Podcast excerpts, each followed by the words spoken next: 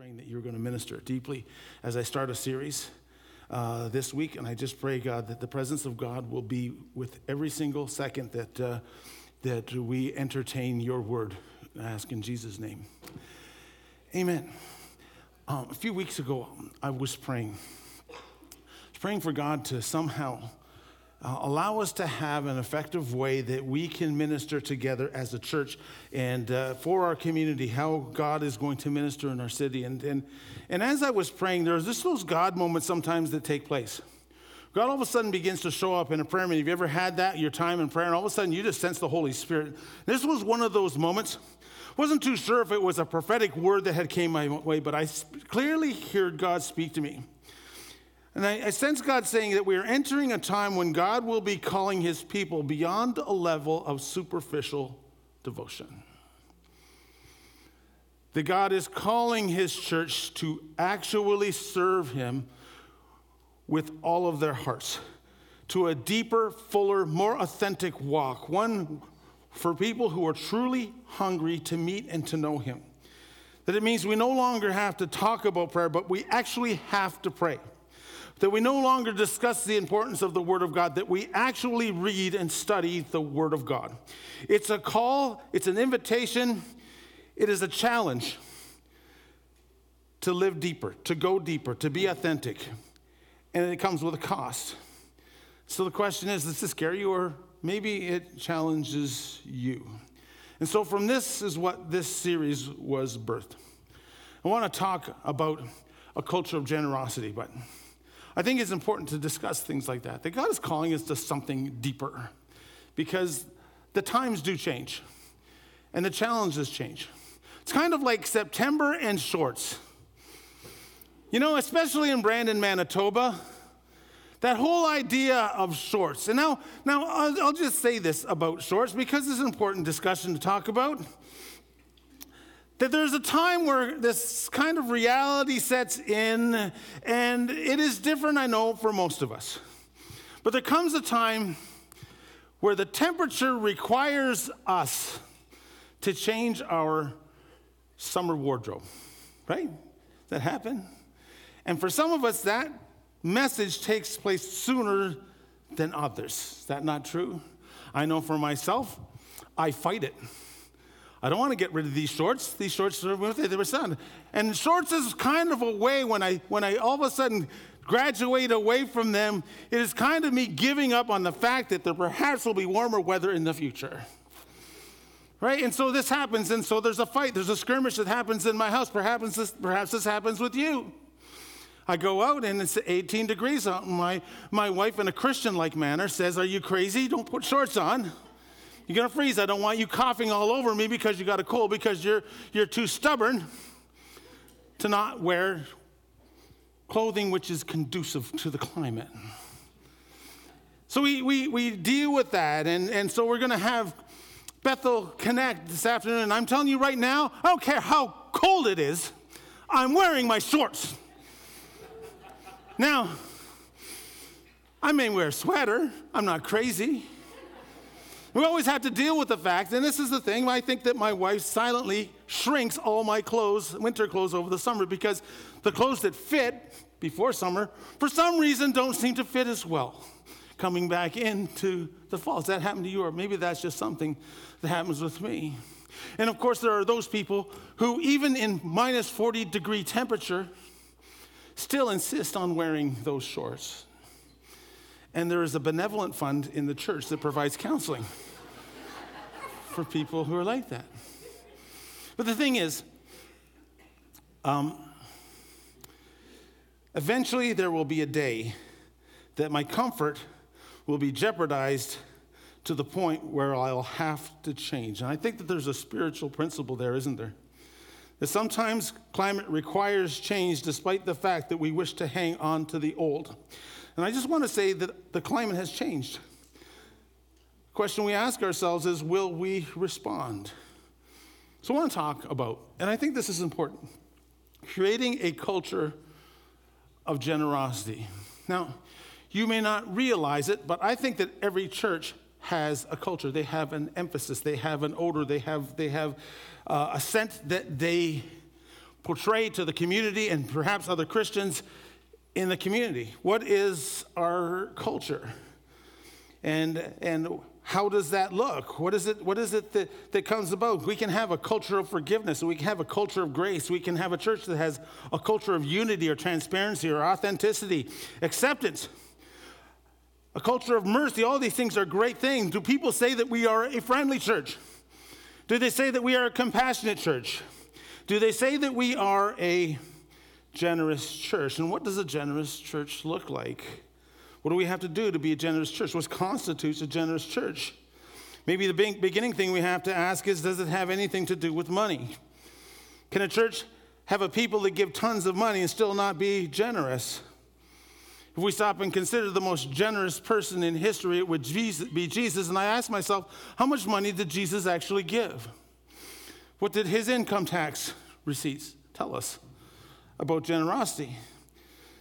You know, it, when a church becomes a generous church, it will, it will certainly not be because of the offering, or not just because of the offering. Generosity is not always measured by the offering plate alone, or even at all. However, if you can talk about generosity without talking about, you, it's very hard to talk about generosity without talking about the thing which is the greatest threat to generosity, which is the, the, the, the idol of, of materialism. The reason, the reason that we, we are not as generous as we are is because we are content to hold on to the things that we have. And so, how do we talk about it in a way which is meaningful? How do I get you to walk away from this place today with the challenge to be a generous person? And how do I convince a number of us so much that we actually become a church that has a generous culture? Like last week, if you didn't have a chance to hear the service, and maybe you're listening online, you didn't have a chance to, to hear it, was talking about what was called the Great Commitments from Micah chapter 6, verses 8, you know, where it talks about that we need to um, act justly, to, to um, love mercy, and to walk humbly with our God. I think that there is a blessing that comes, and if we want to have and see the power and the blessing of God, you need to have these three foundation stones authenticity to act justly, to walk humbly with our God, humility, and to love mercy, which kind of generates itself in this thing which is called generosity. Let's talk about generosity. I'd love for the people to be generous. I would love it even more if all of a sudden it became ingrained in the fabric of a church to be part of that culture. I'll just say this there are thousands of promises in the scriptures. And with every promise, there is a premise. And a large amount, I would say a majority of those promises are linked to generosity. That the promises of God are fulfilled when we become generous. So, for the next few weeks, I want to talk about generosity. I want to talk about one of these foundation stones, which is called generosity.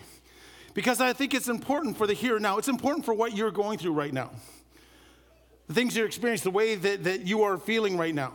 Because there's a temptation as we feel the, the crunch financially and, and as uh, we still kind of have the fears of, of getting close and, and, and, and maintaining relationships, there's a, there's, a, there's a temptation to stop. There's a temptation to say, well, okay, we're going to kind of be conservative here. We're going to kind of hold back. We're going to have to take those times where, where we're not going to be as generous. And if you're by yourself and all you are doing is just kind of staying within your own little realm, you, you're, you're, you're not being generous with who you are. And, and it, it becomes an important part of it because what happens is you close the door to the premises which create the promises. And God can't move in your life. The biggest mistake we can make at this point is to not be generous, is basically what I'm saying. And so there are three passages of Scripture that I think are important.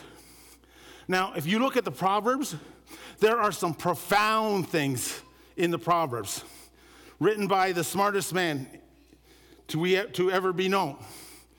Says some profound things about generosity, and I'm going to kind of visit them, and there are thousands of scriptures that we can talk about. But there's these three that I want to talk about. Today, I want to talk about the anatomy of generosity.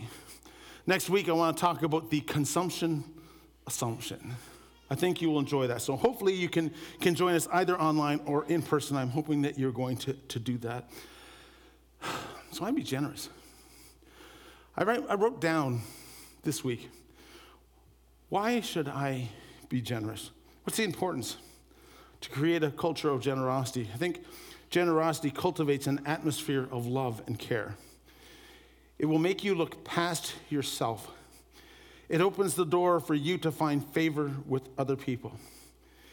What happens is when we're, we're generous, it shows our gratitude for God. When we consider how much God has given to us, how can we not be grateful and, and, and show gratitude and uh, generosity to others? It creates an environment of love and acceptance and appreciation.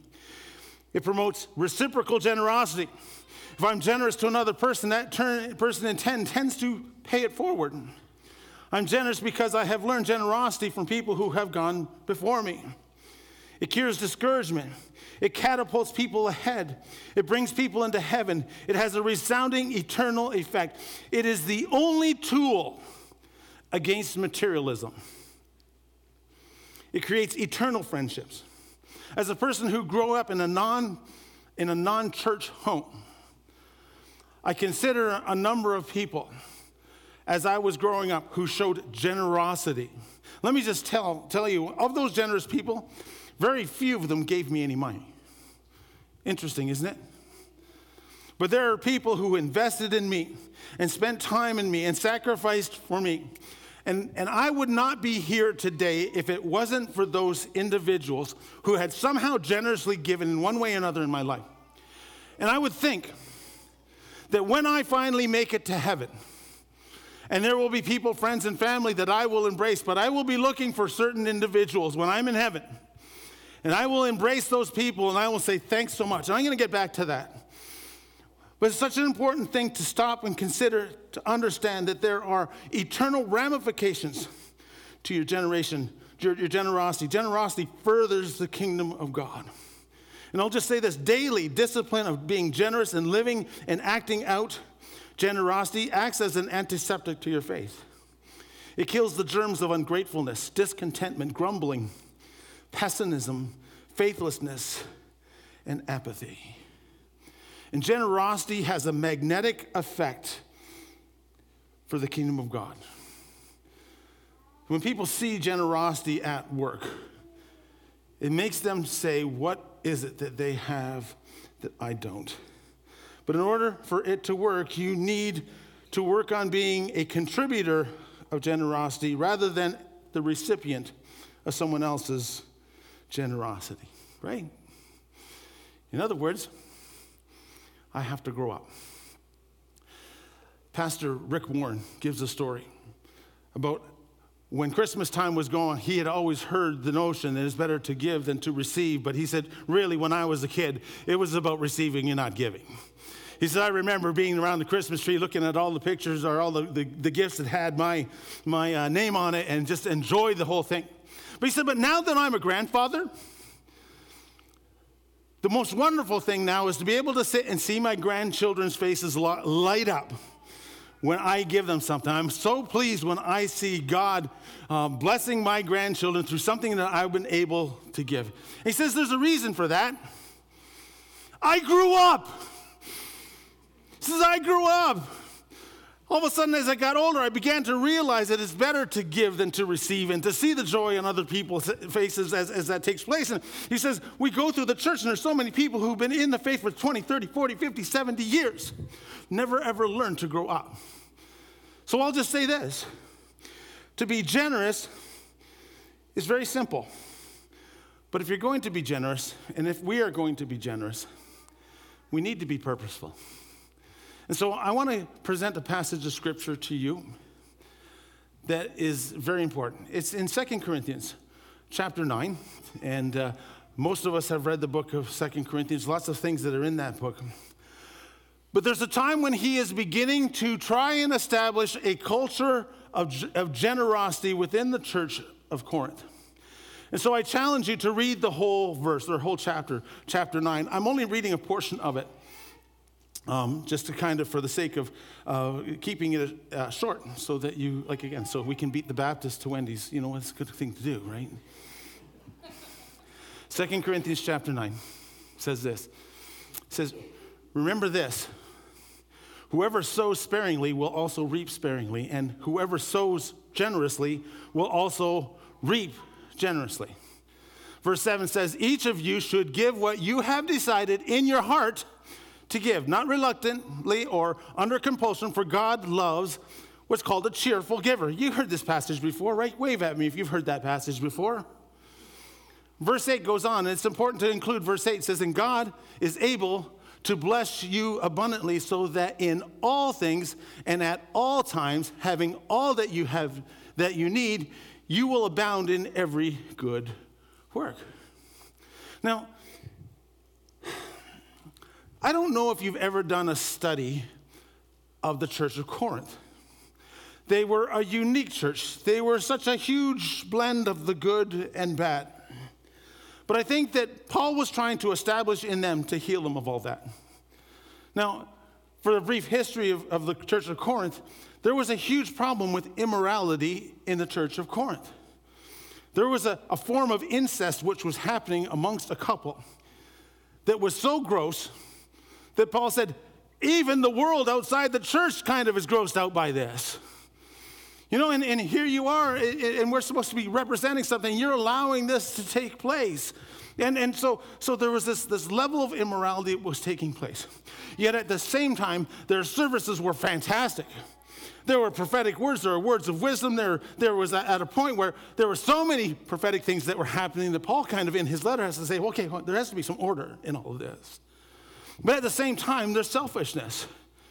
He says you're so selfish and self willed in the whole thing. You know that, that chapter in, in Corinthians 13, the, the love chapter?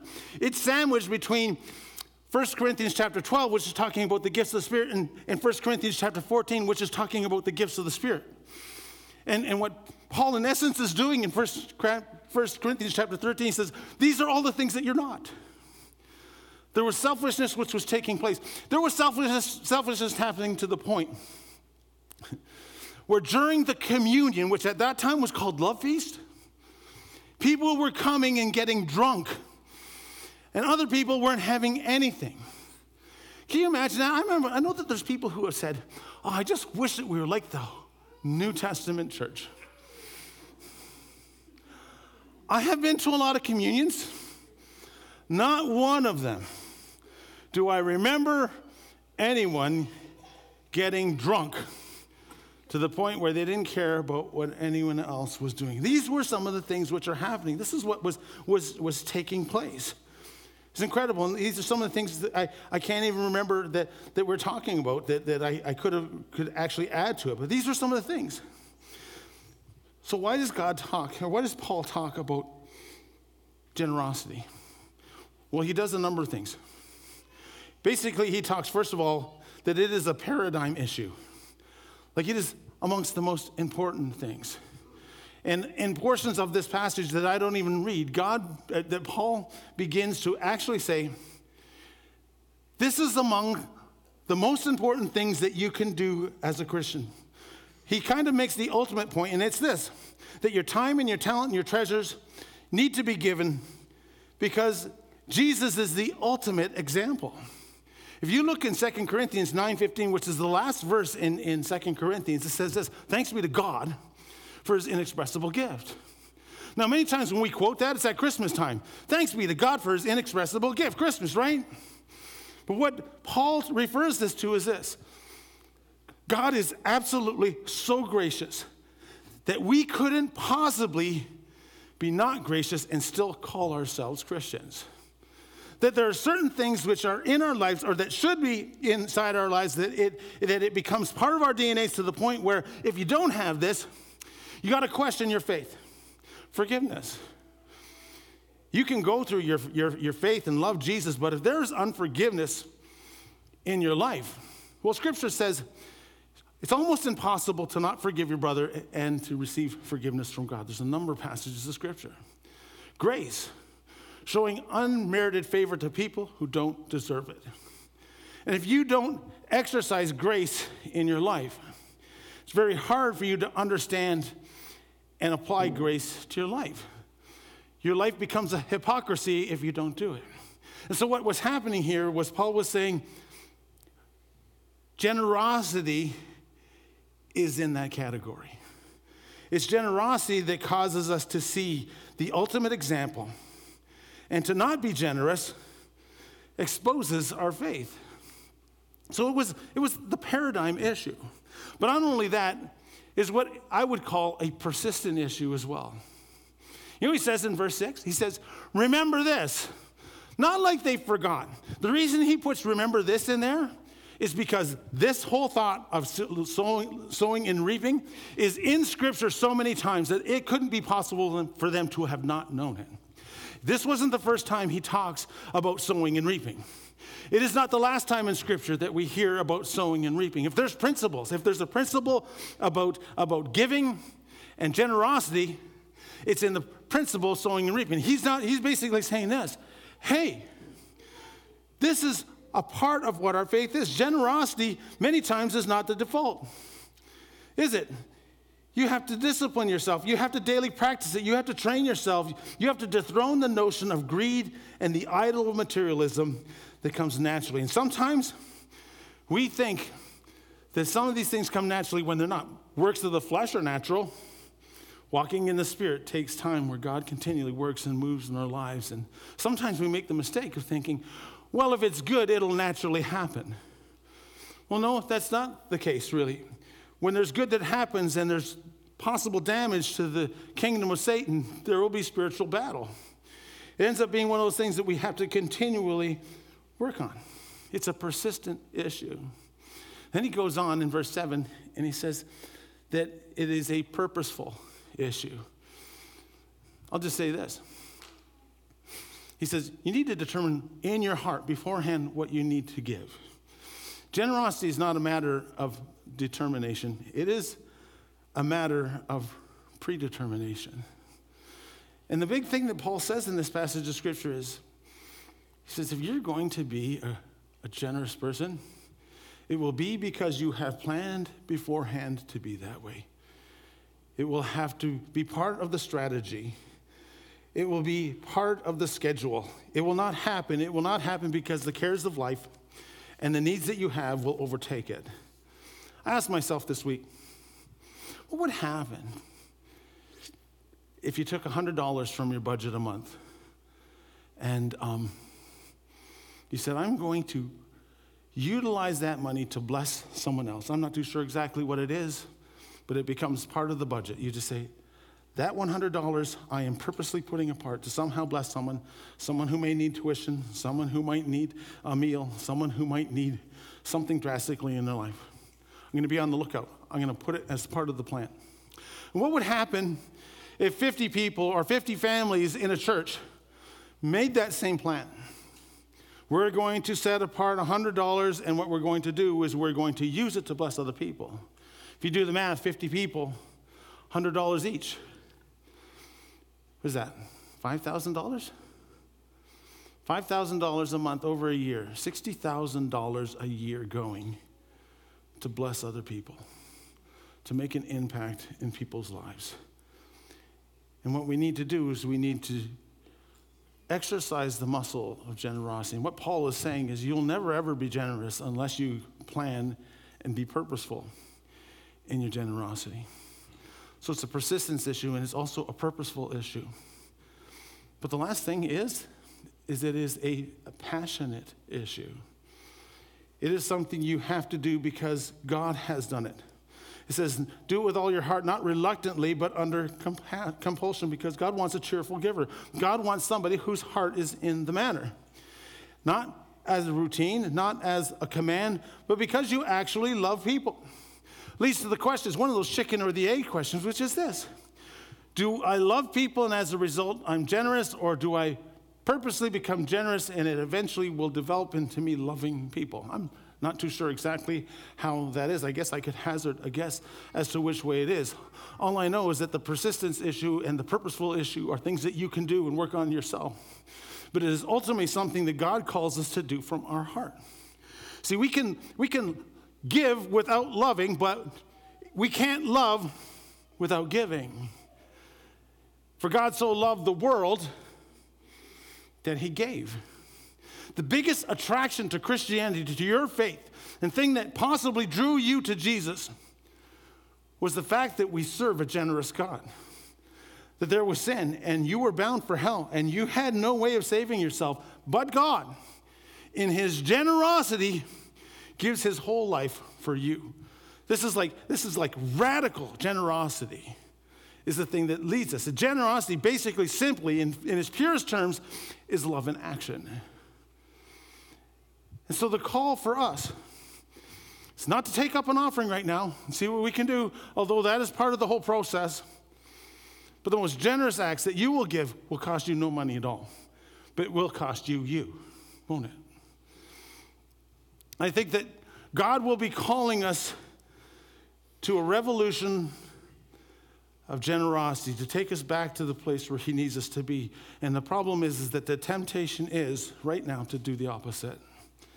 And if I could say one thing to you, it will be this avoid the temptation to pull back. Allow God to work through your life.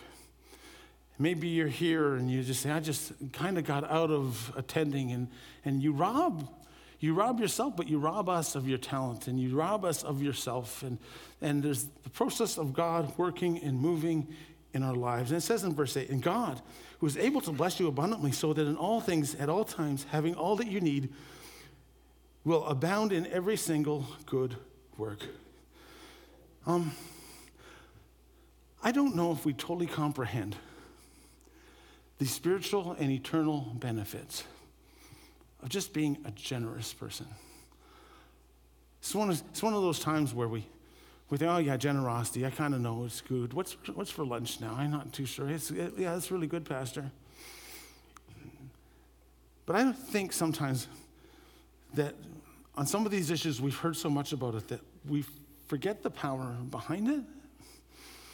Like, I thought this week, there was a time I spoke in seniors and I kind of shared a story of a, a person that got saved in the church that I got saved in. And uh, his, his parents came to the church, but he was so far gone that he was like, he was like joined a biker gang, and uh, the church just kind of prayed over him time and time again. And he was part of this bike gang, gang, didn't even know where he was. He was so strung out on drugs that, that many times he really couldn't keep his thoughts together. And so he was invited to church and he says, Yeah, I'm going to go to church. And he goes to church and he's got no shirt on, he's got a leather vest, and he's got no shoes, and he's walking into the church. And people loved him. People just loved on him and loved on him. I says, Oh, I'm so glad that you're here. He's kind of waiting. He says, The first person, the first person says something about what I'm wearing, I'm going to sock him right in the nose. It never ever happened, and people just loved on him. And all of a sudden, the Spirit of God moved in the, ser- in the service, and he gave his heart to Jesus. And, and so after I began to talk about this and all the things that, that, that, that this person had, one of the seniors came and talked to me. He says, How do you know so much about this guy who's part of the Outlaws bike gang? Well, he's my, he was one of my first youth pastors. In a time when I was a confused kid from an alcoholic home, not really knowing which way to go, there was a guy who I could kind of relate to.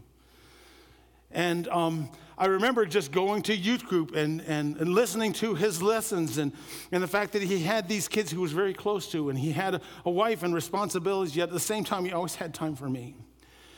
And there were times where he just poured into me, individual times. And, and, and I think to myself that partly the way that I am and, and the person that I am right now is because of him. That there were seniors that went out of their way, knowing that I didn't have any kind of support with a family, that said, I'm going to say something, I'm going to do something, I'm going to give to him. And he did. And I think of that individual, and if he makes it to heaven before me, and I find myself in heaven,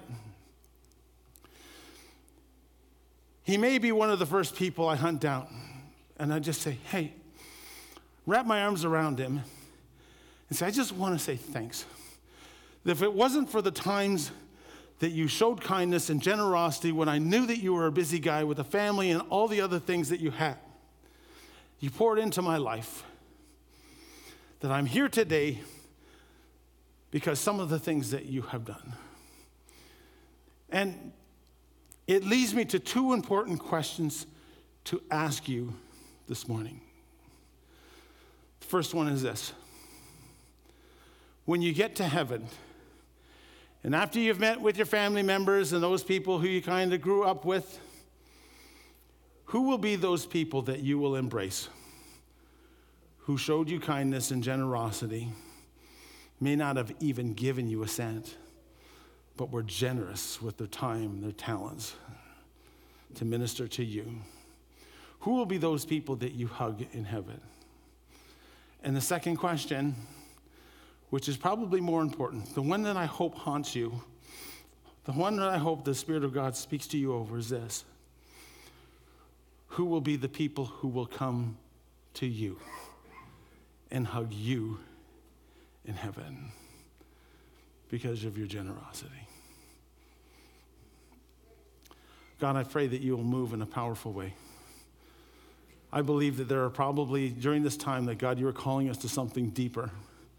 And there is a huge temptation at this time to continue to draw away, or there's a huge temptation to say, Well, I'm not going to give, or I'm not going to give as much, or whatever the case is. And, and I'm praying, God, that perhaps you will speak through your word today. And that I believe that if God, you are going to be doing great things, it will be through a generous church.